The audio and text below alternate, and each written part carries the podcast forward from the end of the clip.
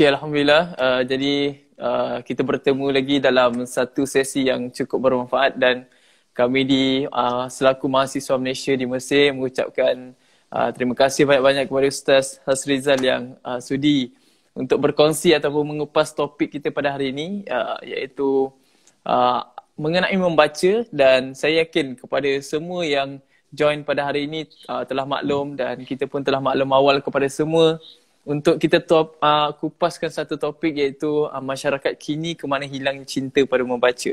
Uh, jadi Ustaz Hasrizal ni nama penuh beliau adalah uh, Ustaz Hasrizal uh, bin Abdul Jamil uh, selaku uh, Director of Education Khalifah Education Foundation. Beliau juga dikenali sebagai seorang penulis banyak buku-buku ataupun karya daripada beliau sendiri yang kita kenal. Dan saya yakin dalam semua ni pasti mengenal Ustaz Asriza Abdul Jamil dengan lebih mendalam lagi. Jadi insyaAllah hari ini kita akan membawa satu topik yang cukup penting untuk kita kupaskan bersama uh, seorang yang pakar lagi kita boleh katakan insyaAllah. Jadi uh, jika ada sebarang soalan sebenarnya kita akan ada dua sesi. Pertama adalah sesi soalan wajib iaitu daripada MP3M sendiri kepada Ustaz Asrizal. Dan sesi yang kedua kita akan uh, buka peluang kepada penonton-penonton dalam ni untuk bertanyakan soalan dan saya akan bacakan kepada Ustaz Hasrizal lah sebentar saja lagi. Jadi tajuk kita pada hari ini iaitu masyarakat kini ke mana hilangnya cinta pada membaca. Jadi Ustaz, soalan pertama yang uh, kita rasa penting untuk ditanyakan iaitu uh, buat pengetahuan semua uh, pelbagai usaha murni dalam menyuburkan budaya membaca dalam kalangan masyarakat. Tak kisah remaja, kanak-kanak ataupun ibu bapa sendiri pun sangat penting. Jadi soalannya Ustaz, apakah kepentingan sebenarnya membaca dan kaedah membaca yang betul? Kadang-kadang ramai yang tak tahu sebenarnya kepentingan membaca dan hanya membaca waktu ketika exam ataupun uh, ketika diperlukan saja tanpa kita tahu teknik yang betul dan sebagainya. Jadi persilakan Ustaz. Okey, bismillahirrahmanirrahim. Assalamualaikum warahmatullahi wabarakatuh. Alhamdulillah, salatan wassalaman ala rasulillah wa ala alihi wa sahbihi wa man walah amma ba'd. Alhamdulillah, uh, pertamanya sebelum saya jawab soalan tu, uh, terima kasih kepada Akhir Nasrullah dan juga majlis uh, pelajar kita di Mesir yang sudi menjemput saya untuk bersama-sama dan kena juga minta maaf semalam tak dapat bersama mengikut perancangan awal tapi terima kasih kerana kita dapat mengusahakan alhamdulillah untuk buat pada hari inilah kan? Dan kita juga ucapkan terima kasih kepada sahabat-sahabat yang sudi untuk join session kita ni walaupun mungkin agak last minute lah kita bagi tahu tukar tarikh kan daripada semalam kepada hari ini um, berkaitan dengan kepentingan membaca kita ada dua jawapan kan? Jawapan yang pertama adalah jawapan yang typical, jawapan yang standard yang kita dah biasa sangatlah jumpa yang pastinya akan dirujuk kepada firman Allah SWT yang pertama, wahyu yang pertama iaitu perintah Iqra yang disampaikan melalui perutusan Jibril AS yang membuka uh, kenabian uh, nubuah ya, uh, selepas daripada era Nabi Isa AS Rasul yang terakhir itu wahyu yang pertamanya adalah Iqra itu kita memang uh, sangat biasa untuk mendengarnya. Tetapi saya pasti bila uh, soalan yang uh, sahabat tanyakan tadi ditimbulkan, uh, kita nak pergi dalam bentuk yang lebih kritis dan juga dalam bentuk yang berbentuk hands on supaya kita tidak uh, mengulang cakap uh, sesuatu yang kita dah biasa dengar sampai dia jadi macam klise klise ni macam overuse word lah selalu sangat sebut sampai hilang makna kan?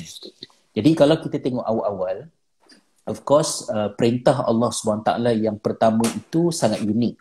Kerana yang memulakan wahyu itu bukanlah uh, Allah memerintahkan uh, Nabi Muhammad sallallahu alaihi wasallam supaya beriman ataupun solat ataupun uh, sujud baca Quran uh, mengerjakan haji ketak kan? Tapi perintah yang pertama adalah uh, ikra baca. Dan uh, untuk kita faham um, bagaimanakah permulaan kepada proses membaca tu supaya kita nampak kepentingan dia perkataan ikra itu kita kena faham dia daripada uh, maknanya di dalam bahasa Arab uh, lebih daripada sekadar maksud membaca. Sebab uh, nanti dia akan menimbulkan pelbagai persoalan yang menyebabkan kita lari daripada uh, intipati sebenar ikhra tu. Sebab soalan yang akan timbul ialah adakah Rasulullah SAW itu uh, seorang yang umi boleh membaca? Kalau tak boleh membaca kenapa Allah perintahkan supaya uh, membaca? Kerana gambaran kita membaca itulah membaca buku. Tetapi kalau kita tengok uh, perkataan qara'a itu di dalam uh, kata akarnya dia memberikan maksud uh, kita tatabuk maksud dia kita follow uh, perkataan-perkataan yang diungkap maknanya bila ada sesuatu yang diungkapkan sama ada dalam bentuk lisan ataupun dalam bentuk penulisan kita mengekori uh, perkataan-perkataan itu agar kita dapat menghimpunkan maknanya. So makna lain bagi qira'a juga selain daripada tatabuk tadi adalah jamaah iaitu menghimpunkan. Uh, jadi bila bila kita faham uh, technicality bahas uh, makna akar kepada perkataan qira'a tu dapatlah kita memahami bahawa proses membaca itu lebih spesifik berbanding dengan sekadar kita rasa macam membaca buku. Sebenarnya masa kita baca buku tu kita tengah buat apa? Jadi masa hmm. kita baca buku tu kita kita follow apa yang sedang disampaikan kepada kita dan bolehlah benda tu make sense kerana apabila Jibril AS memerintahkan kepada uh, Nabi SAW dengan wahyu Allah itu agar membaca bermakna perintah itu bermaksud Nabi SAW itu di, di, dipanggil agar mengekori, mengikuti, menakul dan menghimpunkan makna-makna daripada apa yang sedang uh, ataupun yang akan disampaikan oleh Allah SWT melalui wahyu Jibril AS tadi. Jadi itu yang orang kata yang asas uh, pertama lah uh, supaya kita kita dapat menghayati maksud perkataan ikhra tu. Nanti kita ulas lebih lagi mungkin dalam soalan yang kedua ke ataupun yang tiga nanti. Uh, kenapa membaca itu uh, penting sehingga dia menjadi uh, pintu membuka wahyu yang pertama? Um, membaca ni saya, saya nak jawab ni dalam bentuk yang kita tak mengantuk sikit lah kan? Apa ni kita cerah lagi saya pukul 12 Nasrullah dekat Mesir pukul 2 kan? Betul. 2, ha, dan orang kat Malaysia dah pukul 8 malam kan? Dah, hmm. dah, dah, dah, dah, dah, dah lewat dah. Um, saya nak bawa satu cerita pengalaman yang saya pernah tulis dalam saya tak ingat dalam buku yang mana satu saya tulis tapi menceritakan bagaimana uh, pada satu ketika ketika saya berceramah di sebuah uh, college uh, lepas habis ceramah tu uh, seorang pelajar datang jumpa dengan saya. Uh, college ni adalah college persediaan pelajar untuk mereka nak fly overseas. Maknanya hmm. pelajar-pelajar ni pelajar-pelajar yang terpilih lah yang result SPM mereka cemerlang apa semua. Jadi pelajar ni dia, dia kata nak jumpa dengan saya. Uh, saya kata jomlah kita kita makan jamuan sekali. Semasa jamuan tu dia dia tanya soalan. Soalan yang menarik um, dia kata saya ada soalan yang saya nak tanya ustaz. Dia kata masa ustaz ceramah uh, saya rasa saya ada terfikirkan sesuatu dan saya ada macam merasakan sesuatu. Tapi saya tak tahu nak ungkap nak describe apa yang saya fikir dan apakah yang saya rasa masa saya dengar ceramah ustaz tu. Jadi soalan saya adakah saya ni bermasalah? Itu soalan dia pelik sikit kan? Jadi dia kata uh, macam tu. Jadi saya, saya soalan oleh kerana soalan dia terlalu unik. Jadi saya memang teringat dan kalau orang tanya kenapa penting membaca, saya mesti akan teringat peristiwa ni. Jadi saya tanya dia, kalau ustaz boleh tanyalah, uh, kamu punya result SPM berapa kalau kamu boleh share. Jadi dia pun kata um, apa ni? Uh, dia bagi tahu lah result dia memang result dia superb lah straight A semua kan kamu ni uh, suka membaca ke tak suka baca Uh, jadi dia kata dia tak suka baca. dia oh. gamers. Dia jenis gang suka main game lah. Uh, jadi saya kata uh, pelik tak kalau tak tak rajin membaca, tak suka membaca tapi you can still dapat straight A dalam dalam SPM. Jadi dia kata sebenarnya SPM ni tak perlu uh, rajin membaca pun asalkan kita uh, faham dan kita tahu macam mana teknik untuk menjawab soalan tu we can actually score. You you you don't have to become a reader in order hmm. to, to untuk dapat soalan cemerlangan. Dia kata itu satu statement yang bagus daripada kamu sendiri sebab uh, kamu dah dapat straight A dan kamu define diri kamu sebagai orang yang tidak membaca. Uh, tapi sekarang ni Ustaz nak tunjukkan kepada kamu apa masalah kalau tidak membaca. Uh, ya. Yeah? Um, manusia uh, berfikir dengan menggunakan perkataan. Bila kita nak fikir something, kita akan menggunakan perkataan sebagai modal untuk kita berfikir. Uh, dalam arti kata yang lain, lebih banyak kita ada perkataan dalam fikiran kita, kemampuan dan modal untuk kita berfikir tu akan jadi lebih luas. Uh. Bila kamu kurang membaca, kamu kekurangan perkataan. hmm. Dan bila kamu kekurangan perkataan, mangsa pertamanya adalah diri kamu sendiri. Because kamu tak boleh nak describe apa yang kamu sendiri fikir. Dan kamu tak boleh nak describe apa yang kamu sendiri rasakan. Jadi itu adalah merupakan satu kerugian yang besar. Sebab um, kalau kita tengok balik contohnya macam uh, Shakespeare. Kalau kita tengok karya-karya Shakespeare karya Shakespeare Shakespeare ni kalau kita rumuskan dia menggunakan lebih kurang dalam 80 uh, ribu perkataan uh, dalam karya beliau. Perkataan-perkataan unik Kemudian kalau kita tengok dalam uh, dalam orang kata karya uh, Jerman uh, kita, uh, contohnya macam uh, Goethe saya saya tak sure sangat macam mana nak sebut nama dia. Uh, Goethe ni macam Shakespeare untuk Jerman uh, seorang penulis. Uh, dia juga dalam karya dia menggunakan lebih kurang dalam 60,000 perkataan. Jadi hmm. um, pada hari ini um, pelajar-pelajar Inggeris, pelajar-pelajar dekat UK contohnya, mereka boleh faham bila mereka baca karya Shakespeare. Dan hmm. di Jerman juga mereka boleh faham kalau mereka baca karya-karya klasik uh, Goethe ini menunjukkan bahawa di dalam minda mereka, mereka mempunyai perkataan yang cukup untuk faham uh, bila mereka membaca karya tersebut.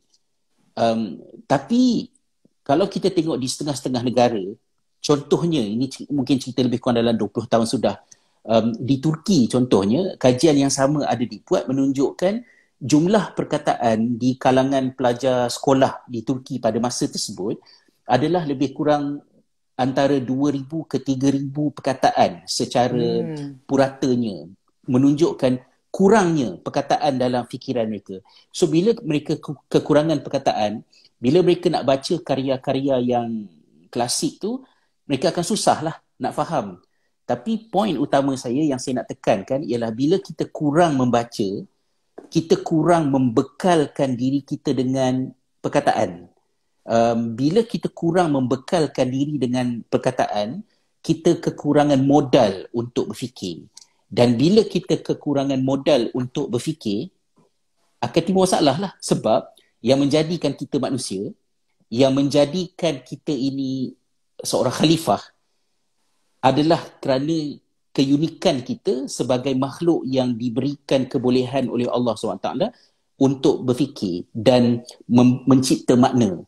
Eh, misalnya dalam firman Allah Taala dalam surah Al-Baqarah yang kita sedia maklum uh, wa 'allama Adam al-asma kullaha sampai ke hujung ayat tu kan. Maknanya Allah uh, mengajar kepada Adam perkataan-perkataan dan Adam boleh memproses perkataan-perkataan itu menghubungkan di antara makna dengan nama sesuatu yang tidak boleh dibuat oleh malaikat. Tapi untuk membolehkan berfikir itu terjadi, dia perlukan kepada modal dan modalnya ialah perkataan. Jadi kalau kita kurang kurang membaca, kita kekurangan modal, jadi kita mempunyai tahap pemikiran yang rendah. Um, dan kesan-kesan dia, kita tak payah cerita lah payah nak kerja ke, tak boleh baca Shakespeare ke, tak boleh baca uh, yang ini tu, cukup dalam rutin kehidupan biasa.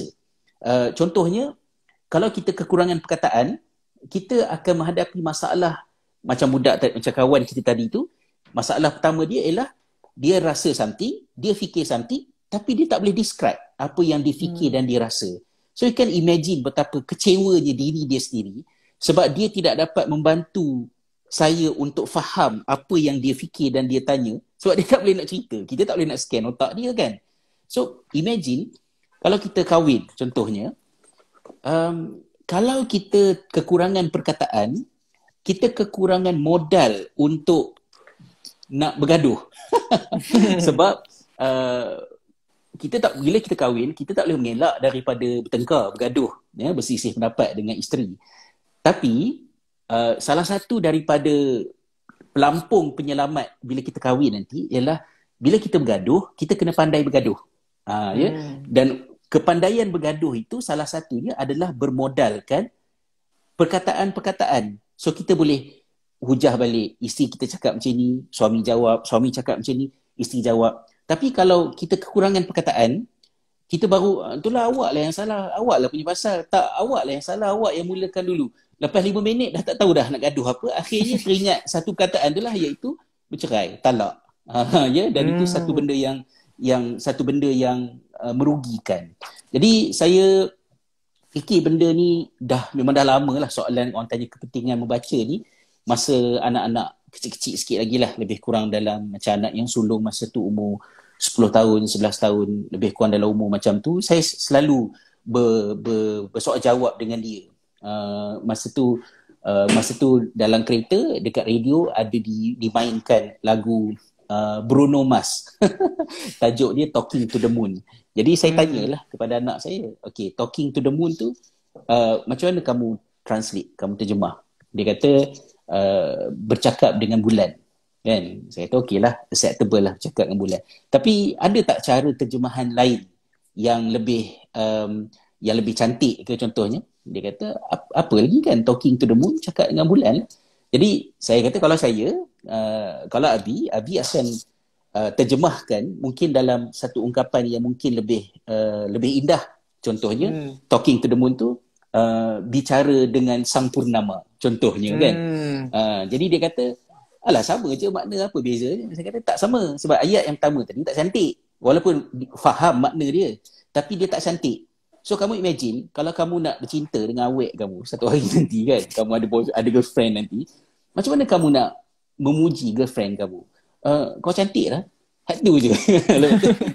uh, tak, apa lagi nak isap. Tapi oleh kerana uh, Abi ni, generasi kami lah, generasi yang membaca. So I have more words to praise and and and to yalah to praise your mom. Uh, maksud hmm. contohnya macam pepatah Melayu kata kan. Uh, hidung mancung bagai seludang, pipi pauh bagai dilayang, lepas tu betis bagai bunting padi, katalah macam tu kan. Jadi kita uh, bila perkataan ada banyak, maka kita boleh meluaskan makna bukan sahaja untuk memahamkan seseorang dari aspek kognitif tetapi juga memberikan nilai estetik, mencantikkan, mengindahkan pengungkapan kita. Jadi kalau kita tak pandai bercakap, kita tak boleh buat semua benda tu. Jadi bagi saya uh, kekerugian yang yang pertama sekali terjadi bila masyarakat kita kurang membaca ialah setiap individu yang hidup di dalam komuniti yang kurang membaca itu akan dalam bahasa mudahnya mempunyai akal fikiran yang singkat. Hmm. Ha, ya, tak cukup stamina untuk berfikir kerana kekurangan modal. Jadi sebab itulah uh, bagi saya um, membaca ini adalah merupakan uh, suatu satu proses yang sangat uh, penting sehingga uh, kalau kita tengok dalam dalam sejarahnya cukup panjang, cukup hebat cerita-cerita yang yang kita tahu. Contohnya macam uh, sult- uh, kalau yang awal-awal tu saya yakin kita dah biasa dengar uh, uh, ulama-ulama dahulu kala. Kita ambil contoh pemimpin um, Sultan Salim. Sultan Salim adalah pemerintah Daulah Osmaniyah yang telah membuka Palestin, bumi Syam dan juga Mesir kan? Pada abad yang ke-16 jadi Sultan Salim ketika membawa gerombolan tenteranya untuk pergi ke Syam, membebaskan Syam daripada pemerintahan Mamluki yang uh, menganiaya mereka pada masa tersebut, Sultan Salim ini terkenal sebagai sultan yang um, prihatin dengan membaca. Dia hanya tidur hmm. tiga jam uh, setiap malam dan ketika dia pergi ke Mesir dan ke Syam itu, dia mempunyai seekor unta yang membawa buku membawa kitab. Jadi masa hmm. perang pun still membaca dan umumnya dia membaca lebih kurang dalam 8 jam sehari sebagaimana yang saya pernah baca lah pada satu ketika dahulu kan. Jadi uh, itu adalah mungkin uh, respon awal terhadap kenapa membaca itu uh, penting. Uh, kita kita tolak ke tepi jawapan-jawapan yang dramatik, jawapan-jawapan yang macam tajuk seminar besar-besar tu. Kita pergi kepada individu kalau kita kurang membaca, kalau saya kurang membaca, kalau Akhir Nasrullah kurang baca, sahabat-sahabat kita kurang baca, first kali yang akan jadi mangsa adalah diri kita sendiri terhadap kehidupan peribadi kita. Bukan nak jadi pemimpin, bukan nak jadi penulis, bukan nak jadi orang hebat-hebat. You nak gaduh, nak survive husband and wife pun susah kerana hmm. kekurangan vocabularies. So that is where uh, membaca itu penting. Uh, kalau menjawab. Rasanya baru jawab separuh soalan. Tapi Betul. tak apalah. Saya, saya pulangkan balik pada Rasulullah. Dan nanti kita tengok uh, bahagian kedua tu cara membaca yang betul. Uh, mungkin dalam soalan-soalan berikut itu saya boleh cantumkan nanti insyaAllah. Baik. Hmm. Hmm, itulah bagi saya sangat itulah kita punya pencerahan dan kupasan topik tu rasa macam tak puas lagi kan. Rasa macam sikit Ustaz daripada kami. Ramai juga yang berpendapat, saya yakin berpendapat uh, sama dengan saya. Jadi tak apa, kita ada lagi dua soalan yang akan uh, dibincangkan lagi dengan lebih mendalam sebenarnya. Sebab uh, kita seringlah dikawal, ni soalan yang kedua. Kita ni sering dikawal dengan minda yang mengatakan bahawa perkataan membaca ni pun dah mendatangkan satu kebosanan bila kita dengar je membaca mesti akan ada kurangnya support support daripada orang-orang luar maksudnya kurang sambutan bila kita buat budaya membaca dan kita nampak secara pukul rata lah apakah tindakan awal sebenarnya bagi menyuburkan semangat membaca ni sebenarnya adakah dengan pemilihan buku yang baik ataupun suasana merupakan salah satu faktor kita minat pada membaca dipersilakan Ustaz uh, so maknanya soalan yang kedua ni dia macam lebih memperincikan bahagian yang saya tak jawab yang first tadi ya. Hmm. Cara cara membaca yang betul tu kan. Sebab mungkin cara membaca yang salah adalah salah satu sebab kenapa kita jadi bosan dengan membaca. Kalau kita kalau kita patah balik kepada perintah Iqra yang disampaikan oleh Allah SWT dalam uh, lima ayat pertama surah Al-Alaq itu, kita boleh tengok Um, bagaimanakah ayat itu meletakkan struktur kepada proses membaca. Terlihat ya secara ringkas.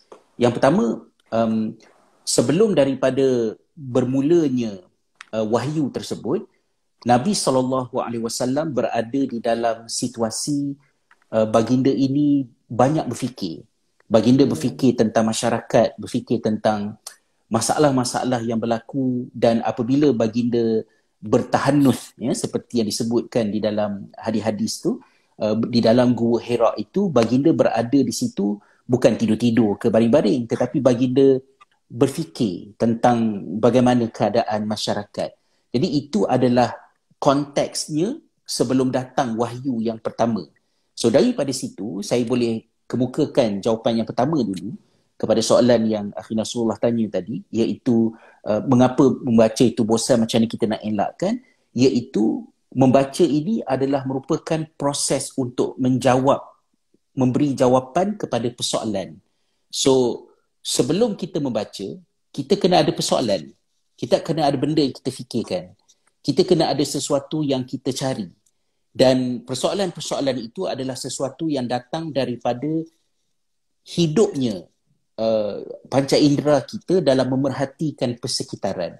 So maknanya untuk menjadi seorang pembaca yang tabah dengan proses membaca yang berkemungkinan berat ataupun membosankan itu, dia itu mesti ada sebab kenapa dia nak membaca. Dan sebabnya itu ialah dalam bentuk persoalan yang mencari jawapan. Saya kena sebut macam ni kerana kita akui bahawa membaca adalah sesuatu yang boleh menghiburkan kita. Tetapi kita tidak mahu membaca itu menjadi sekadar hiburan. Sebab kita tidak mahu kita membentuk diri kita menjadi orang yang membaca sekadar apa yang kita mahu. Kita kena perlu juga membaca apa yang kita perlu.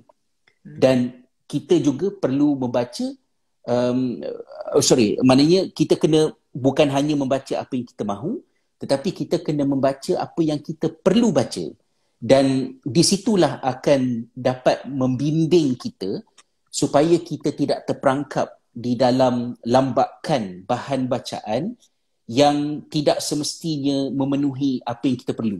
Dia cuma memenuhi apa yang kita mahu. Kita kita suka baca um, benda-benda katalah kita suka baca uh, novel genre sejarah Islam dengan alasan membaca novel sejarah Islam akan menjadikan kita jatuh cinta dengan sejarah Islam.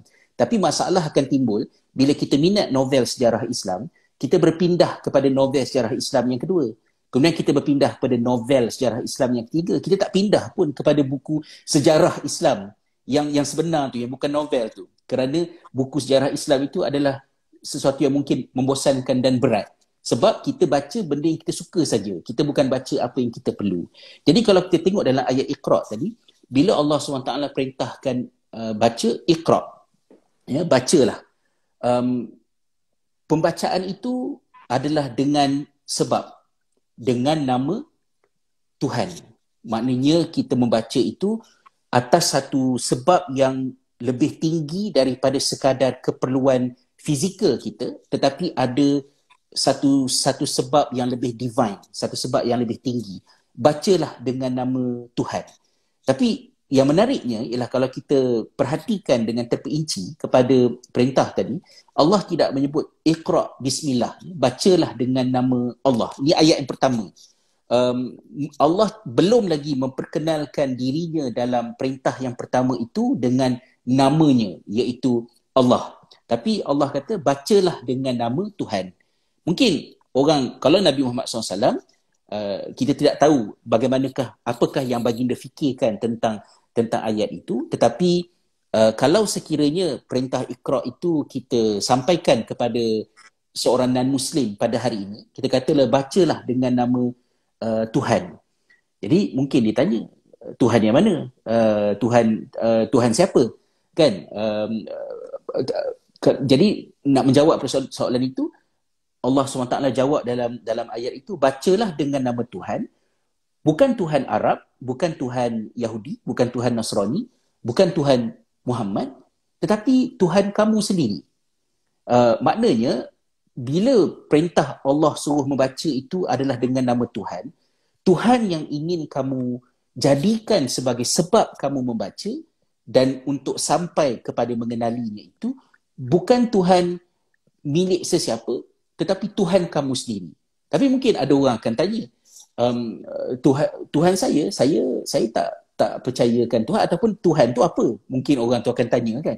Jadi Allah terangkan lagi, bacalah dengan nama Tuhan, bukan Tuhan siapa tapi Tuhan kamu sendiri dan Tuhan kamu sendiri itu adalah Allazi khalaq, iaitu Tuhan yang mencipta diri kamu sendiri. So artinya hal membaca ini bukan soal supaya kamu tergolong dalam kelompok A, kelompok B, kelompok C, supaya kamu jadi geng ni ataupun jadi geng ni. Membaca ini adalah satu proses yang eksklusif antara kamu dengan pencipta kamu. Kamu terima tak yang kamu itu adalah ciptaan? Kalau kamu terima kamu adalah ciptaan, bermakna kamu itu ada penciptanya. Dan kalau kamu terima kamu itu ada penciptanya, itulah Tuhan yang dimaksudkan. Bacalah dengan nama dia. So ayat yang pertama, Iqra bismi rabbika alladhi khalaq ini adalah satu perintah yang sangat suci daripada sebarang indoktrinasi. Bersih daripada sebarang bias. Maknanya perintah ini kalau kita jadikan sebagai asas teknikal kepada kita membaca, artinya bila kita membaca, kita kena membaca dengan dengan naluri yang jernih. Maknanya kita membaca itu kerana mencari kebenaran dan bukan kerana kita bias dengan sini sana.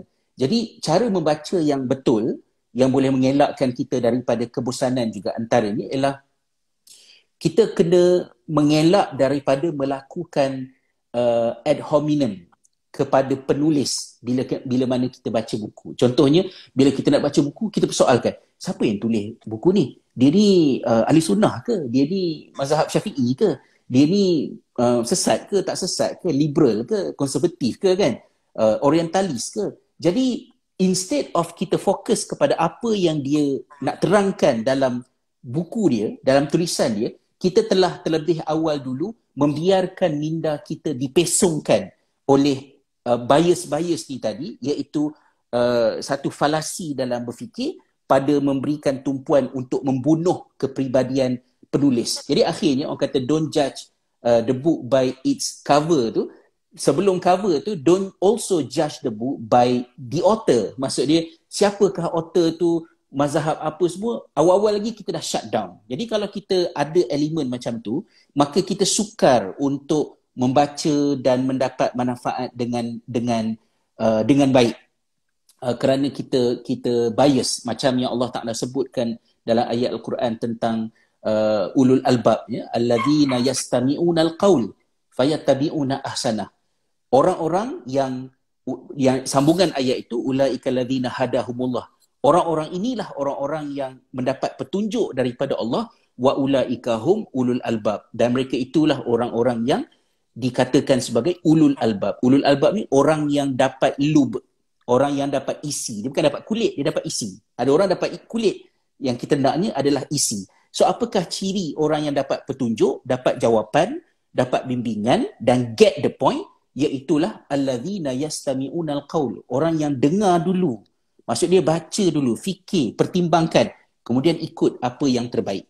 Tapi kalau kita bias ini boleh baca ni tak boleh baca ni jangan baca ini sini sini maka kita hilang benda tu. Jadi berbalik kepada persoalan tadi untuk menghilangkan uh, kebosanan tadi bagi saya yang pertama sekali pembaca itu mesti ada sesuatu yang dia cari. Uh, ada sesuatu yang dia fikirkan. Ada sesuatu yang memerlukan dia untuk mencari jawapan. Kalau kita ada yang itu kita akan sabar kita tidaklah macam saya teringat lagi masa zaman-zaman belajar kat Jordan dulu masa awal-awal first time sampai kat UK uh, kawan-kawan housemate yang terdiri daripada pelajar-pelajar kat UK masa tu tengoklah kitab-kitab kita macam kitab kat belakang Sunnah Rasulullah tu kan. Jadi belum kau ada kata ya Allah tak ada gambar langsung. kan. Kitab-kitab kita mana ada uh, gambar-gambar, gambar rajah ke gerah kan memang teks sahaja kan. Jadi dia kata tak bosan ke baca benda ni kan. Ni zaman pra internet lah sebelum ada internet dulu kan.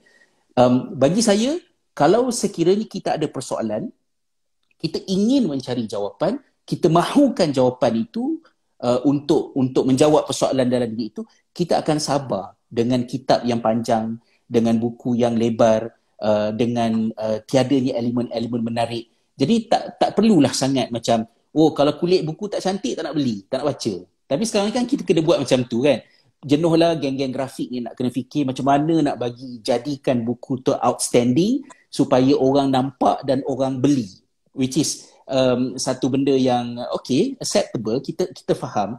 Tapi dalam kerangka yang lebih besar how I wish orang mencari buku kerana di dalam buku itu ada jawapan. Bukan semata-mata kerana tertarik dengan uh, desain kulit ke apa ke dan sebagainya kan itulah mungkin um, tak tahulah menjawab ke tidak tapi bahagian kepada soalan yang Akhina Sullah tanyakan tadi macam mana nak elak daripada bosan dan membaca dengan dengan uh, betul itu bagi saya kita kena upgrade balik um, kita punya standard uh, pembacaan kita insyaallah wallahu alam hmm. baik ustaz terima kasih banyak uh, hmm. saya rasa cukup lah untuk apa untuk kita faham sebenarnya saya rasa konteks perbincangan hari ini sangat-sangat memberi makna lah saya sendiri sebagai laku moderator pun merasakan dan saya yakin penonton pada hari ini pun merasakan dan Terima kasih banyak kepada uh, hampir seratus lebih. Jadi saya yakin uh, semuanya uh, berpendapat dengan uh, Ustaz Hasri sendiri. Kita perlu ada pembaharuan dalam membaca bukannya dalam pemikiran yang sama insyaAllah. Jadi soalan yang kita yang ketiga sebelum uh, insyaAllah uh, buat maklumat semua ramai yang komen suruh save live ni kan. Jadi hmm. insyaAllah pihak pengajar akan save live ni dan boleh tengok nantilah di kami punya Instagram.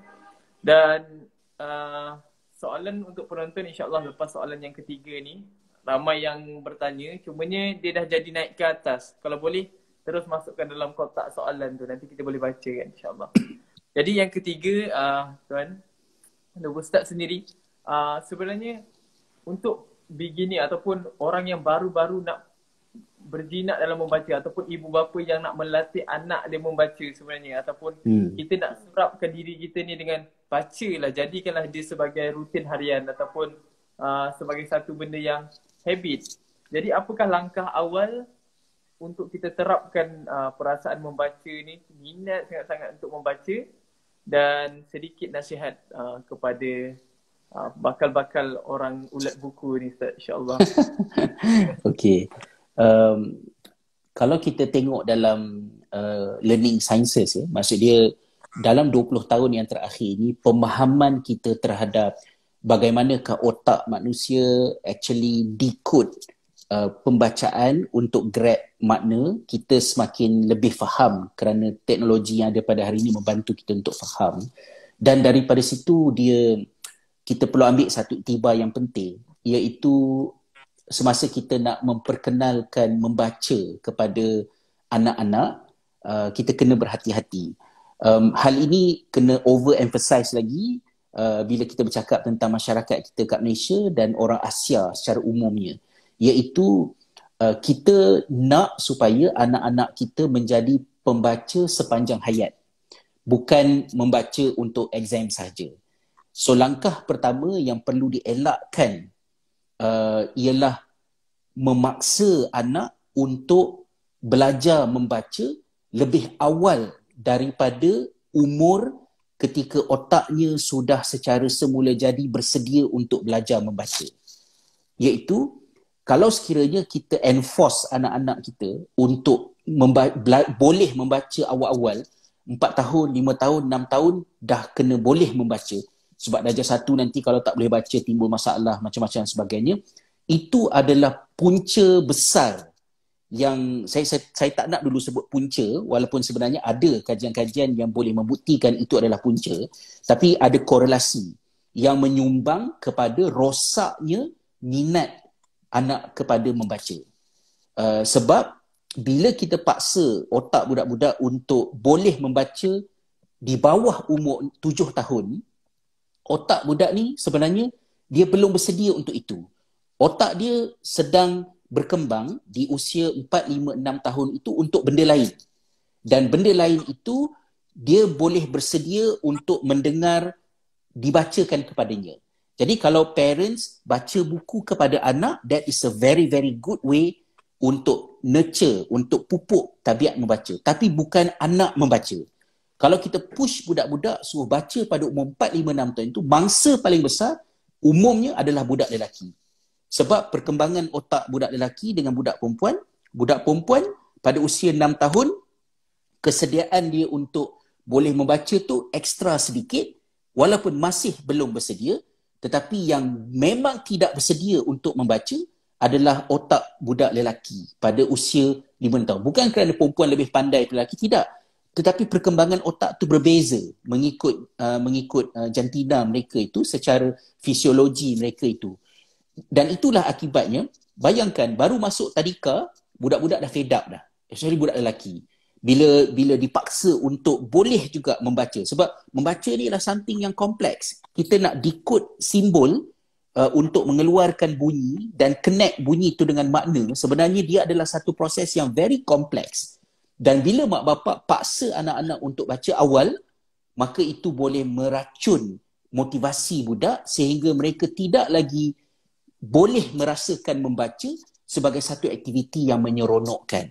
Dan kajian-kajian juga menunjukkan kanak-kanak yang mula membaca pada usia tujuh tahun, jika dibandingkan dengan budak yang telah memula membaca pada usia yang lebih awal, bila dia sampai pada usia sebelas ke dua belas tahun, tahap kebolehan membaca dia lebih kurang sama je. Tak ada pula yang empat tahun, lima tahun dah boleh membaca tu pada usia 12 tahun mereka jadi lebih advance. Tak lebih kurang sama je. Tapi bezanya ialah mereka yang start membaca umur 7 tahun 8 tahun itu semakin meningkat minat mereka membaca. Tapi yang dah start membaca umur 4 5 6 tahun sebelum sekolah darjah 1 tu tahun 1 tu pada usia 11 12 tahun minat mereka kepada membaca sudah merudum So yang ini mungkin macam tak berapa sesuai uh, kepada audience kita tapi um, bagi orang-orang muda lah yang baru nak berumah tangga, yang belum berkahwin, nanti dah ada anak nanti kan. Jangan terikut-ikut dengan sistem yang ada di sekolah dan kecenderungan masyarakat yang paksa uh, kanak-kanak untuk uh, mereka membaca lebih uh, lebih awal tadi. Tetapi apa yang boleh dibuat adalah bagi ibu bapa untuk membacakan kepada anak-anak mewujudkan perpustakaan di di rumah um, kalau kita da- kalau dari perspektif pelajar-pelajar pengajian Islam uh, saya sarankan sahabat-sahabat boleh baca antaranya kitab uh, satu risalah kecil uh, yang bertajuk uh, uh, berkaitan dengan Baitul Muslim tetapi di dalam buku Kaila Namdi Ba'idan an Ihtiyajatil Asr panjang tajuk dia oleh Said Hawa. So dalam dalam dalam buku tersebut uh, ada beberapa belas risalah, salah satunya adalah berkaitan dengan baik muslim. So dalam perbahasan baik muslim itu um, Said Hawa ada mengungkapkan tentang beberapa strategi untuk mewujudkan perpustakaan di rumah yang dari perspektif kita boleh memupuk budaya membaca kepada generasi anak-anak. Itu respon saya lah kepada uh, soalan yang Allah tanya tadi. Okay, baik. Uh, jadi terima kasih kepada Ustaz. Uh, jadi uh, itu tiga soalan yang kita dah uh, bincangkan sebenarnya untuk semua uh, tontonan umum pada hari ini. Jadi sebenarnya uh, ramai yang bertanyakan soalan. Jadi insyaAllah jika kita masih ada masa lagi kita akan bacakan soalan ni. Uh, dan kita akan minta lah Ustaz Hasriza sendiri memberi pendapat dan apakah jawapan ataupun pandangan yang sangat sesuai untuk soalan ini. Jadi insyaAllah Soalan pertama, adakah menulis buku berinfografik akan mencatas falsafah ilmu itu sendiri apabila intipatinya diringkaskan sang penulis? Dipersilakan. Okey. Um, saya rasa saya tak adalah macam nak berpendapat dengan pendapat yang kejam sangat kan sampai macam ban terus uh, apa-apa yang grafik ke macam kau orang sekarang sikit-sikit uh, tolong lukis boleh? Tolong lukis boleh kan? Saya memang memang bengang lah kalau baca benda-benda macam tu. Tapi bagi saya uh, infografi itu adalah merupakan benda-benda yang membantu benda-benda yang penting uh, untuk kita merumuskan. Terutamanya uh, dalam disiplin-disiplin pembelajaran yang berbeza-beza uh, ada sesetengah mungkin macam kita yang di dalam bidang uh, pengajian Islam ini uh, mungkin nature-nya masih lagi bergelumang dengan kitab-kitab yang penuh dengan teks tadi kan tapi kalau misalnya dalam medik, engineering, dalam uh, bisnes, apatah lagi dalam design ke apa dan sebagainya. So itu adalah benda-benda yang uh, memang membabitkan proses untuk uh, melakar dan dan memvisualkan satu-satu maklumat. Uh, cuma apa yang uh, penting bagi saya adalah untuk kita bezakan di antara uh, simplistik uh, dengan simplifi- simplification, simplifikasi kan. Simplifikasi itu adalah uh, taisir, adalah proses untuk memudahkan uh, memudahkan tetapi dia bukan macam tasahul memudah-mudahkan. Maknanya dia bukan menjadikan benda itu cair menjadikan benda itu kehilangan substance sehingga dia tidak bermakna. Tidak. Cuma kita mempermudahkan dia untuk orang boleh faham. Uh, kalau bagi saya sendiri dalam penulisan-penulisan buku saya saya cuba letakkan dalam kepala saya supaya bila orang baca mana-mana buku yang saya tulis, harapan saya ialah bila dia baca buku saya tu, dia akan terdorong untuk melanjutkan pembacaan kepada buku yang lebih besar, kepada buku yang lebih mendalam. Maknanya buku saya itu bukan yang mengenyangkan dia, tetapi hanya sekadar appetizer untuk menampakkan kepada dia bahawa, oh sebenarnya ada persoalan ini. Tapi untuk menjawab dengan lebih mendalam, saya kena lanjutkan pembacaan kepada sekian-sekian. Jadi saya tidak uh, saya cuba untuk seimbangkan agar buku saya tidak berbentuk uh, orang kata simplistik tetapi dia cuma simplify maknanya dia memudahkan supaya orang boleh boleh garap benda tu. Jadi bagi saya daripada soalan yang sahabat kita tanyakan tadi um, infografik itu pada tempat yang munasabah pada tempat yang sesuai adalah sebahagian daripada yang membantu. Kalau kita tengok Nabi SAW sendiri pun dalam beberapa occasion baginda ada melakarkan ketika nak menerangkan tentang ajal maut uh, kepada para sahabat baginda melukiskan garisan lurus dan meletakkan ranting-ranting di tepi supaya sahabat dapat memvisualkan sesuatu yang terlalu konseptual dalam bentuk yang mungkin lebih mudah. So bagi saya benda itu adalah benda yang acceptable asalkan jangan simplistik. Uh, kan? InsyaAllah. Hmm. Okey, terima kasih kepada saudara Ghazali Malik atas soalan. Okey, seterusnya uh, soalan yang kedua adalah daripada Syahirah Reid. Dia kata saya sudah kurang berminat membaca sebab gadget dan kurang sabar membaca. Jadi bagaimana? Silakan. Hmm okey uh, sebelum tu sebab saya ada ternampak tadi lintas-lintas tadi tajuk kitab Said Hawa tadi betul lah macam yang uh, dituliskan oleh Firdaus Al-Barisi tadi kaila namdi ba'idan an ihtiyajatil asr uh, kan uh, itu tajuk penuh dia agar kita tidak Uh, pergi jauh meninggalkan keperluan semasa hari ini. Lebih kurang macam itulah terjemahan tajuk dia kan. Okey. Uh, saya rasa uh, dengan soalan yang ditanya tadi, saya bersyukur kepada Allah SWT kerana saya sempat hidup di zaman pra-internet. uh, pra-gadget. Masa duduk di, masa zaman belajar dekat Jordan ketika umur-umur macam Nasrullah sekarang lah kan. Um, zaman itu tak ada belum ada internet sempat beberapa tahun tak ada internet dan memang kehidupan kami adalah um, memang membaca. Buku bukulah dia punya kehidupan ni kan. Pada masa tu kita tak rasa pun itu adalah something yang special ke unik ke. Sebab of course lah bila kita pergi Jordan memang kita nak belajar. So kawan kepada belajar ni adalah kitab. Jadi setiap kali duit uh, poket masuk uh, daripada biasiswa masing-masing memang kerja kita adalah uh, pergi beli kitab. Dan uh, setiap minggu bila saya travel pergi ke rumah kawan, memang sembangnya adalah tentang kitab. Uh, pada tahun kedua pengajian, maknanya bila dah setahun lebih berada dekat Jordan tu, boleh dikatakan dalam kawan-kawan kami ni, setiap kami ni dah mula ada kecenderungan masing-masing. Dan saya pada masa itu kecenderungannya adalah kepada bidang sejarah. Jadi sampai kepada peringkat oleh kerana saya duduk uh, jauh daripada ibu kota Jordan iaitu Amman, saya duduk dekat Muqtah uh, dan zaman tu highway apa semua masih lagi terbatas. Uh, maka kawan-kawan yang dekat Amman itu yang uh, bila pergi kedai mereka tahu oh Hasrizal suka buku macam ni dan memang cari buku-buku macam ni mereka belikan dulu. So hujung minggu bila bila saya turun pergi ke rumah mereka, saya akan bayar balik pada mereka dan dan dan ambil buku tu. So memang he, he, bukanlah kata skema sangat pula. Gila-gila. Itu gila-gila juga kan.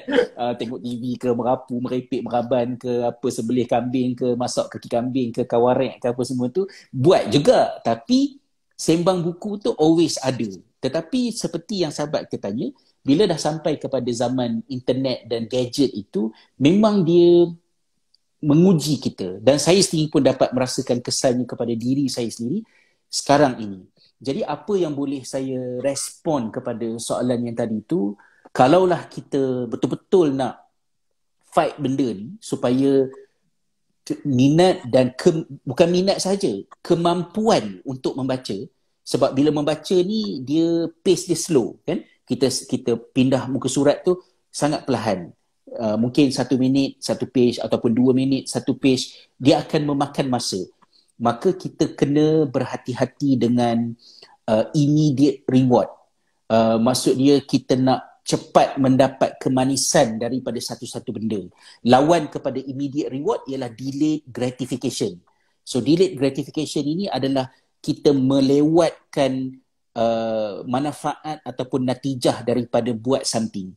So bila kita baca buku, uh, kita dah habis baca buku, baru kita rasa macam ah, Alhamdulillah dapat kepuasan.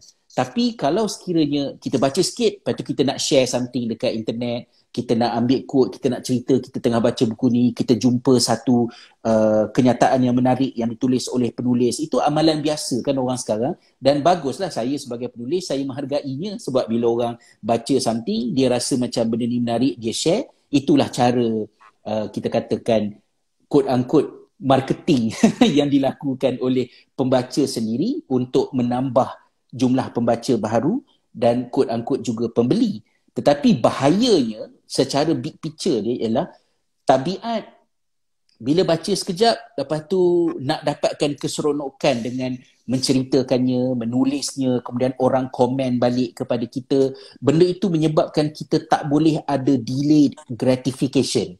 Kita terpesona dan ketagih sebenarnya dengan immediate reward. Sentiasa dan dan itu sangat-sangat dilakukan oleh gadget dan social media. So kalau aktif social media, aktif Facebook, Instagram, combine dengan still masih membaca, kita akan nampak bagaimana gadget, social media dan membaca uh, dan membaca tu akan berperang di antara dua dua entiti ni tadi salah satunya akan menang dan salah satunya akan kalah so buatlah something uh, untuk benda tu kan insyaallah ustaz terima kasih hmm. okey baik seterusnya adalah uh, soalan yang seterusnya adalah daripada Anis. Boleh Ustaz kongsikan tips untuk atasi readers block? Hmm. Readers block tu apa ya? Hmm, saya saya istilah yang uh, takut saya tersalah tersalah faham pula. Uh, apa kita okay. um, mungkin dia akan terangkan. Ha, kita tanya soalan lain dulu kalau dia terangkan. Daripada komen daripada hmm. saudari Rafida Sidik dia kata, apa pandangan ustaz berkaitan kaedah speed reading? Okey. Uh, macam mana ya? Speed reading tu adalah uh, dia adalah satu kaedah yang famous uh, diperkenalkan kepada pelajar-pelajar sekolah masa zaman-zaman uh, pra internet dulu. Masa saya kat sekolah dulu memang memang biasa juga uh, berjumpa dengan speed reading ni. Um, mungkin ada ada ada pro dan ada kontra dia lah. Uh, untuk uh, untuk diri saya um, bagi saya speed reading itu uh, saya lakukan bukan dengan melajukan pembacaan maksud dia baca laju-laju macam tu tetapi menggunakan teknik tertentu untuk scan satu-satu buku. Contohnya, first kali bila saya dapat sebuah buku, saya baca uh, sinopsis, saya baca dekat belakang, kemudian saya baca isi kandungan, apakah isi kandungan buku tersebut dan kemudian saya baca intro buku tersebut untuk mendapat penerangan kenapa penulis menulis buku tersebut. Dan daripada situ saya akan skip saya akan okay, baca sini baca sini baca sini baca sini baca sini untuk mendapat gambaran. Uh, itu cukup sekadar untuk saya get the point buku ini bercakap tentang apa. Kadang-kadang saya akan patah balik dan baca awal sampai ke hujung kadang-kadang saya stop setakat yang itu sahaja. Itu lebih membantu daripada saya baca semua tapi baca cepat-cepat. Ha, ya, uh, baca cepat-cepat uh, mungkin setiap orang berbeza antara satu sama lain. Tetapi bagi saya bila saya melajukan pembacaan uh, saya tak faham apa yang saya yang saya baca. Dan ada kalanya benda ini kalau kita sampaikan kepada penulis dia kadang-kadang agak mengecewakan penulis. Sebab penulis mengambil masa yang lama dan panjang untuk menulis tiba-tiba orang baca buku tu dua hari dah habis baca. Macam sis baru dua hari baca dah habis kan? Macam tak fikir kan? Kita mengharapkan agar bila orang baca tu dia stop sekejap dia fikir lepas tu dia dia ni ada baru dia sambung. So kita assume yang mungkin at least uh, lima hari ke seminggu ke baru habis tapi kalau macam oh saya telah duduk tiga jam sebab buku ni best sangat tiga jam saya dah habis baca mungkin it sounds macam bagus tapi sometimes dia mengecewakan penulis macam Ha, aduh, penat tulis panjang-panjang laju sangat baca ni dia faham ke apa yang dia baca kan. Jadi basically saya bukan big fan lah kepada speed reading ni. Uh, bagi saya kalau nak cepat just just untuk mendapat uh, pemahaman tentang buku itu membicarakan bercakap tentang apa, saya akan uh, tembak ke bahagian-bahagian spesifik daripada buku tersebut untuk get the point. Especially introduction setiap buku tu. Jaranglah setiap kali membaca saya saya akan mengelak daripada skip membaca introduction because that is where you should embark your reading kan nak memulakan pembacaan adalah dengan menghayati terlebih dahulu penerangan penulis dalam introduction. Okay baik. Uh, so dia dah jawab Ustaz, reader's block ini adalah rasa tak berminat atau hilang semangat untuk habiskan sesuatu buku yang kita sedang baca hmm. atau tiada rasa minat untuk mula membaca buku baru. So macam mana tips nak atasi benda ni? Hmm. Okay, okay. Uh, so nampaklah blok uh, blok dia dekat dekat dekat mana kan?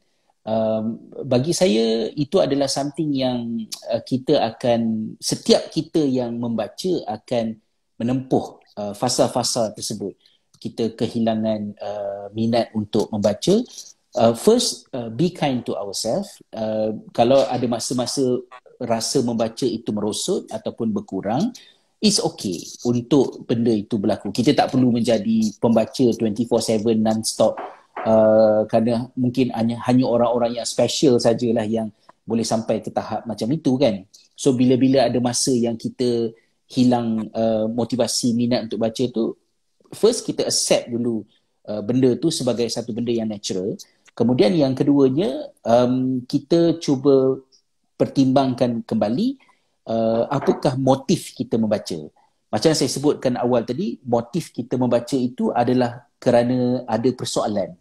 Uh, persoalan-persoalan itulah yang mendorong kita untuk um, meneruskan pembacaan. Uh, kalau dalam learning sciences pun um, uh, personal goal ataupun objektif pribadi adalah tempat lahirnya motivasi. So uh, personal goal kita dalam membaca itu adalah mencari jawapan kepada persoalan yang ada dalam diri. Selalunya perasaan itu mungkin boleh terjadi bila mana uh, kita rasa macam kita dah mendapat jawapan dan kemudian kita sudah tidak ada soalan selanjutnya. Uh, dah tak ada apa dah yang nak dicari maka di situ akan timbul rasa kebosanan untuk membaca. Bagi saya kalau keadaan-keadaan macam itu ter- berlaku, ubah suai laluan pembacaan kita. Instead of kita teruskan membaca di laluan yang sama, cuba kita lihat aplikasi benda yang kita baca tu dalam konteks yang berbeza-beza pula. Uh, contohnya macam katalah untuk mudahkan faham, uh, saya belajar di dalam bidang uh, masa belajar kat Finland tu di sini saya belajar dalam bidang learning sciences. So saya belajar tentang belajar, sains pembelajaran. So bila saya kebosanan membaca tentang self-regulated learning, Zimmerman, lepas tu jurnal-jurnal artikel-artikel daripada uh, penyelidik-penyelidik saintis uh, dalam bidang sains pembelajaran ini, saya switch kepada meneroka bagaimanakah pula uh, pembelajaran dalam karya-karya ulama klasik. Dan saya jumpa benda-benda yang oh macam ni rupanya baru apa semua. Tapi uh, sampai satu peringkat saya rasa penat dengan benda tu dan saya pindah balik ke sini. Jadi kita kita kita mempelbagaikan laluan pembacaan kita untuk meneruskan uh, terus menerus timbulnya soalan-soalan baru uh, dalam fikiran kita yang menjadikan bening desire untuk membaca itu terus menyala. Uh, itu itu antara mungkin benda yang boleh saya cadangkan lah ya bila mana kita rasa macam tak bermotivasi untuk baca. Kalau tak bermotivasi juga untuk baca stop baca pergi dapur masak something kan? Sekarang nanti esok lusa tengok balik. Ustaz, Ustaz sebenarnya banyaknya banyak sebenarnya soalan itulah. Ustaz. Sebenarnya Ta- itulah. takut tengok soalan. Ustaz mempunyai kekangan masa ataupun kita nak boleh teruskan beberapa soalan lagi. Oh tak. Saya okey je. Saya free je. Uh, lagi sejam pun okey lagi. Uh, Okey Ustaz. Uh-uh. Uh, dia tanya daripada Firdaus Mokli dia cakap Salam Ustaz, bagaimana kita nak buat praktikal daripada apa yang kita baca? Macam plan, do and action? Okey. Uh, saya tak naklah jawab uh, skema sangat kan. Maksud dia bila kita kita baca something, kita terus boleh buat something. Not necessarily sebab ada masa-masanya kita membaca itu dia tidak semestinya terus menjurus kepada kita tahu apa yang kita nak buat.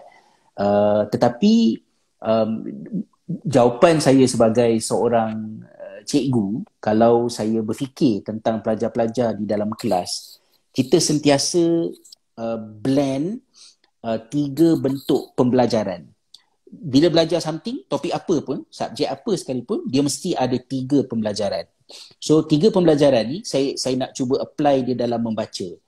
First ialah uh, active learning. active learning ni maknanya pelajar bukan duduk pasif dengan cikgu cakap begitu tapi dia interact dia ada aktiviti uh, uh, it could be a game it could be a quiz it could be anything tapi maknanya pelajar bergeraklah uh, bertukar soal jawab dengan kawan ke apa so itu yang pertama active learning uh, di sekolah kami memang semua cikgu akan berfikir tentang tiga benda ni dalam setiap subjek yang mereka kendalikan Keduanya adalah inquiry learning. Inquiry learning ni maksudnya cikgu mesti mempunyai strategi tertentu untuk menjadikan pelajar ini triggered untuk bertanya something. Sebab dalam sekolah kami, soalan lebih mahal daripada jawapan. Maksudnya kita akan lebih mahu melihat pelajar berkebolehan menyoal daripada berkebolehan menjawab. Sebab jawapan ini adalah zaman jawapan mudah nak dapat. Tapi yang susah nak dapat adalah soalan. Dan masalah yang paling besar berlaku ialah budak-budak tak ada soalan. Jadi cikgu kena ada strategi tertentu uh, untuk menimbulkan uh, menimbulkan uh, keinginan bertanya soalan di kalangan pelajar. Uh, kemudian yang ketiganya adalah contextual learning. Contextual learning ni maksud dia bila kita belajar something, di manakah ilmu itu diaplikasikan dalam realiti kehidupan.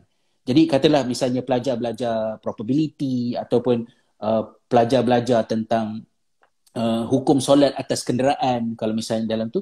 So in real life ilmu tu terpakai dalam bentuk macam mana. So cikgu kena ada plan something supaya pelajar dapat melihat aplikasi ilmu ni dalam realiti kehidupan. Jadi kalau saya berfikir tentang tiga jenis pembelajaran itu, kalau saya apply dia ke atas pembacaan, jadi pembaca, pembacaan kita ini ada tiga orientasi. Orientasi yang pertama ialah kita active reader. So active reader ni kita membaca kemudian kita uh, membuat nota, kita highlight, uh, kita buat catatan sedikit ataupun waktu-waktu kita break tu kita berbual dengan siapa-siapa ke tentang apa yang kita baca instead baca sahaja kan. So itu yang pertama. Kemudian yang keduanya uh, ada inquiry level. Inquiry level tu persoalan-persoalan yang timbul daripada apa yang kita baca. Kenapa dia cakap macam ni? Apa yang mempengaruhi dia untuk bercakap begini? Kenapa dia berpendapat begitu? Contohnya kalau kita belajar hadis, um, dari segi jarah takdil, uh, ulama hadis um, ada tiga sekolah kan? Maknanya ada yang keras, ada yang mudah, ada yang pertengahan. Yang keras kata, kena ada dalil, baru seorang itu adil. Uh, ya? Kemudian yang yang mudah pula kata semua muslim asalnya adil kecuali ada satu tohmahan yang mempertikaikan keadilannya. Lepas tu yang kat tengah ni dia cuba mencari keseimbangan. Jadi katalah bila saya baca itu saya akan fikir apa yang mempengaruhi mereka untuk begini. Kita kita nampak oh rupa-rupanya yang keras ni ramai datang daripada kawasan Iraq. Sebab Iraq ni ramai pembohong. Iraq ni ramai pembuat hadis palsu maka mereka mengetatkan syarat untuk menghukum seseorang itu adil ataupun tidak sebagai perawi hadis contohnya jadi fikiran kita itu akan mencapah kita akan menimbulkan pertanyaan-pertanyaan and then yang ketiga okey setelah kita baca macam ni aplikasinya macam mana? Realiti dalam kehidupan benda ni nak terpakai dekat mana?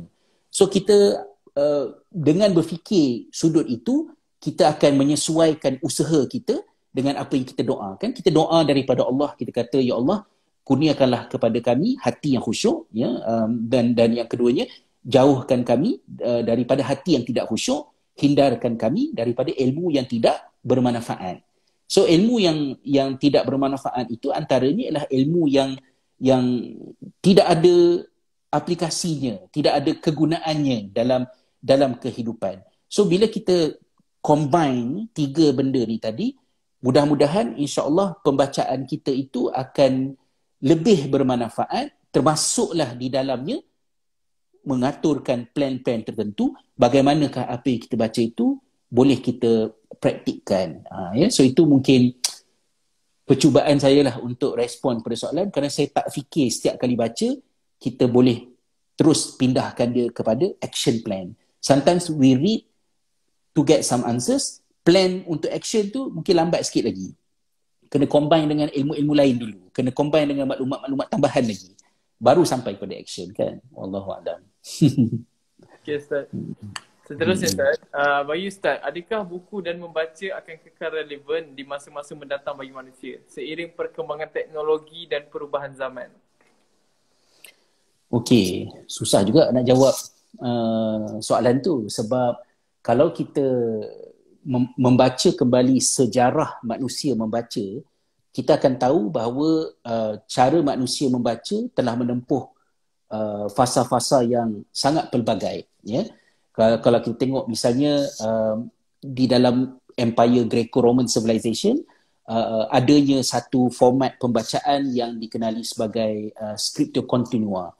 Uh, scriptio continua ini adalah bentuk awalan ketika mana sesuatu ilmu itu dipindahkan ke dalam bentuk catatan. So masa manusia mula mencatat ilmu mereka dalam tamadun uh, Greek dan Rome, um, mereka mencatat itu dalam satu format yang disebut sebagai scriptio continua iaitu penulisan mereka tak ada tak ada perenggan dan juga tak ada tak ada bukan saja tak ada perenggan malah tidak ada ayat dan tidak ada perkataan. Semua bersambung ya. Jadi bila semua bersambung kita boleh membaca sesuatu dengan dua pembacaan yang kontras makna dia. Contohnya macam uh, god is now here ataupun God is nowhere. Sama hmm. je ejaan dia. Kan? Tapi God is now here, makna dia macam ni. Tapi God is nowhere, totally opposite makna yang kedua tadi. So pada zaman itu, macam mana cara manusia baca? Mereka kena tahu mereka baca apa. So mereka sangat perlu membawa konteks ke dalam pembacaan mereka supaya mereka faham apa yang mereka baca. So itu satu. Dan begitulah juga dulu-dulu kitab-kitab dulu kan. Masa sebelum zaman printing uh, buku-buku tulisan tangan zaman apa ni Adwairi suatu ketika dahulu uh, yang mengambil masa bertahun-tahun. Sahih Al-Bukhari mengambil masa bertahun-tahun untuk disiapkan senaskah sebab bukan print tapi tulis tangan. Dan harganya sangat mahal pada suatu ketika Sahih Al-Bukhari yang dihasilkan oleh An-Nuwairi di Mesir pada suatu ketika harganya ialah um, sebanyak mana emas yang beratnya sama dengan Sahih Al-Bukhari itu itulah harga Sahih Al-Bukhari itu so maknanya untuk dapat sebuah buku bukan RM25 diskaun 10% ke ada giveaway ke apa ke ya buku sangat mahal. Sebab nak menghasilkan buku sangat susah. Dan kita mengkaji populariti karya-karya ulama terdahulu dengan mengkaji uh, dissemination process. Maksudnya berapakah salinan yang dibuat terhadap satu-satu karya. Kita kita ada cara untuk measure dalam bidang sejarah untuk faham uh, benda tu. Tapi kita menempuh uh, fasa tersebut dan ilmu terus berkembang. Kemudian bila sampai kepada zaman printing, kita juga menempuh satu zaman di mana contohnya Sultan Osmaniyah uh, tidak mengizinkan mesin cetak masuk ke Istanbul uh, secara besar-besaran. Sehingga ditohmah oleh sebahagian penyelidik ataupun orientalis yang mengatakan bahawa Daulah Osmaniyah anti ilmu kerana menolak mesin cetak. Sedangkan Sultan Osmaniyah menolak kemasukan mesin cetak kerana pada masa itu ada puluhan ribu individu yang kerja mereka adalah menyalin buku untuk produce buku. So kalau masuk mesin, ribuan mereka ni akan tiba-tiba kehilangan pekerjaan. Maka Sultan mengatur strategi supaya mesin cetak itu masuk perlahan-lahan dan printing berkembang. Sampailah kepada zaman saya, uh, tahun 1990-an, masa saya belajar dekat Jordan dulu, internet tak ada lagi, uh, Windows 95 belum belum dihasilkan maka bila kami belajar takhrij hadis kalau orang tanya hadis ni sahih ke? Nak jawab soalan hadis ni sahih ke? Kita tak ada sunnah.com untuk nak type ataupun apa ni uh, sumber-sumber yang lain kan?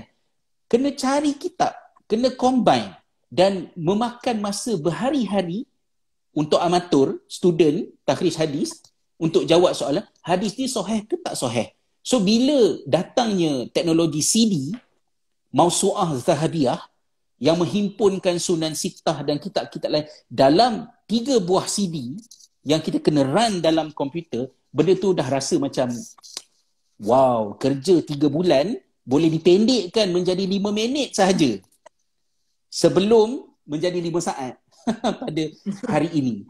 Tapi kita dah survive zaman tu. Sampailah ke tahun 2021.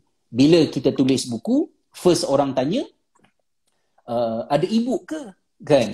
Kemudian orang tanya, um, kat mana nak beli buku ni? So dah dah senang dah soalan yang tanya kan uh, benda ni.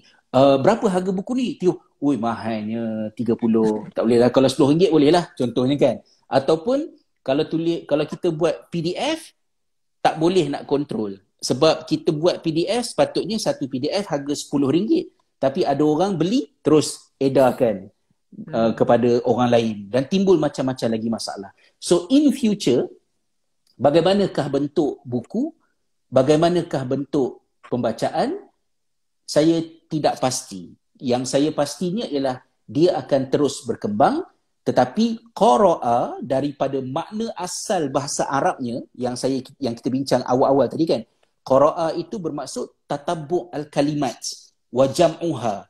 Maknanya kita follow sesuatu pengungkapan dan kita himpunkan maksudnya itu perlu berterusan.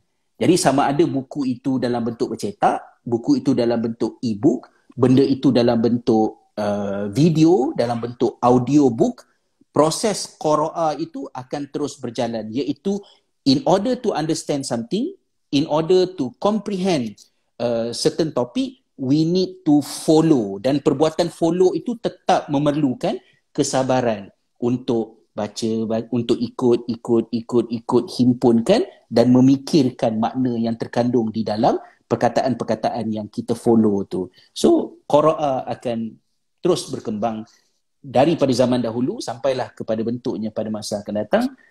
Uh, mudah untuk koma lah. Uh, saya dah tua dah kan. Mungkin tak sempat ikut zaman tu. dah nak mati lah kot azunnya. Wallahualam.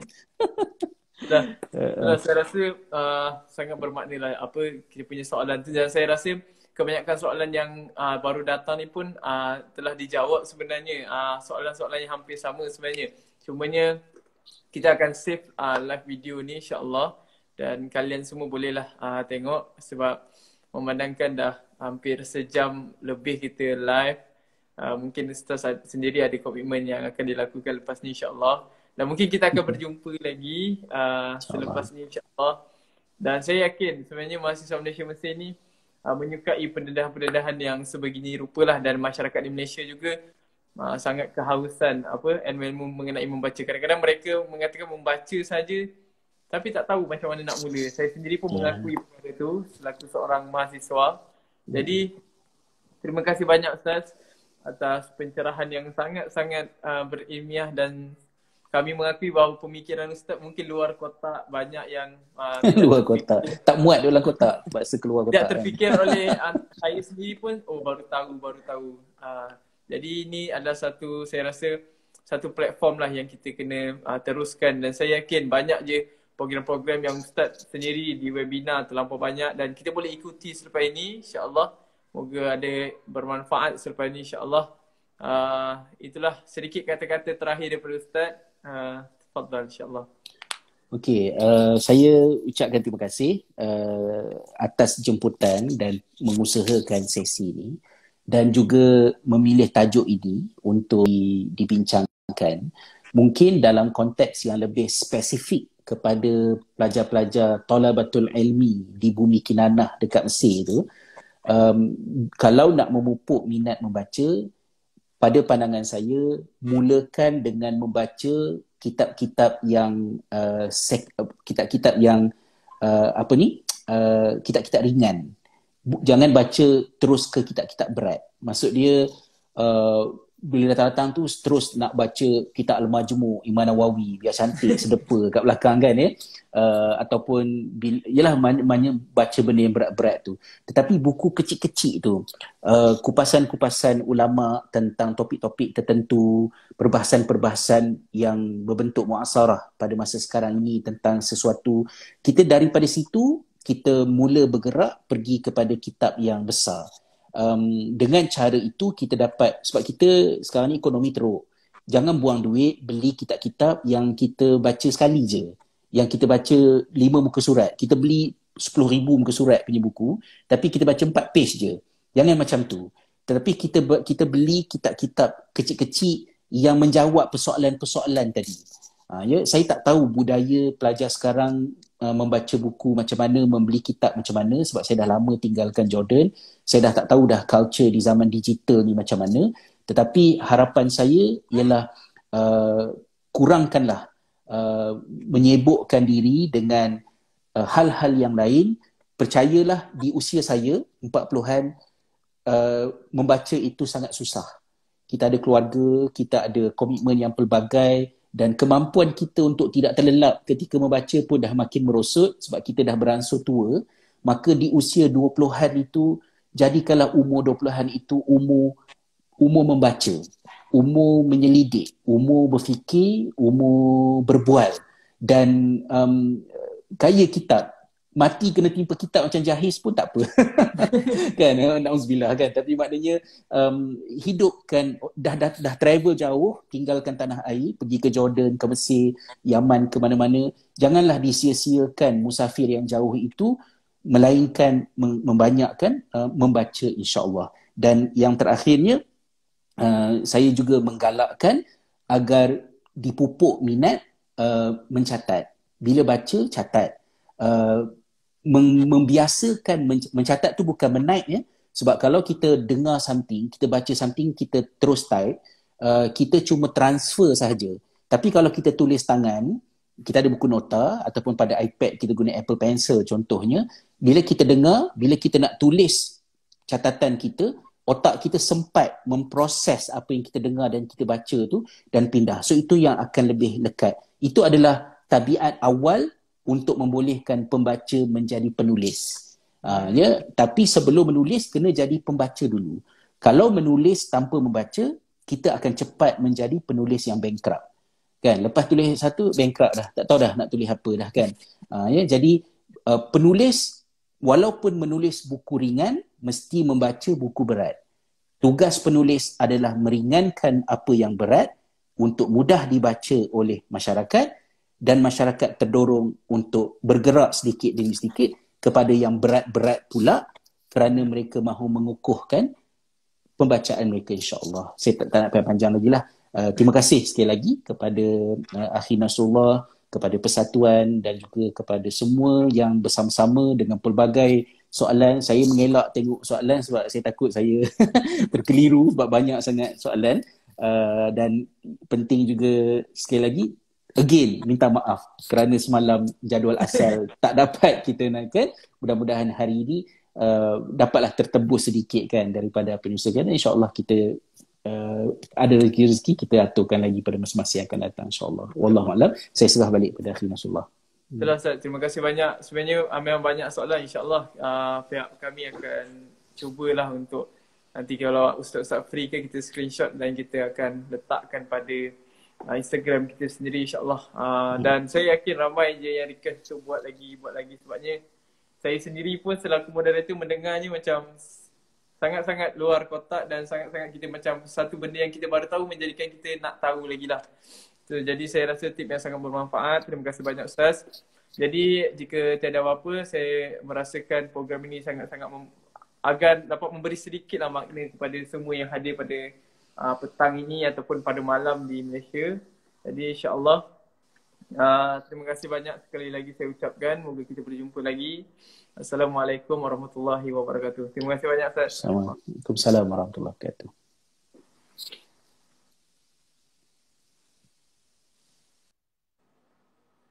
Okay, jadi terima kasih banyak kepada Ustaz Rizal. Jadi insyaAllah kita berjumpa sekali lagi uh, dalam program yang akan datang. InsyaAllah kita akan aturkan dan terbaik insyaAllah. Jadi moga-moga ada ni. Dan untuk giveaway kita akan umumkan dalam Instagram story kita melihat kepada beberapa ramai yang masuk. Jadi pastikan kalian semua uh, ada uh, ni ya. Ada tengok Instagram kita punya story. Kita akan umumkan uh, tak lama saja lagi insyaAllah. Jadi terima kasih banyak. Assalamualaikum warahmatullahi wabarakatuh.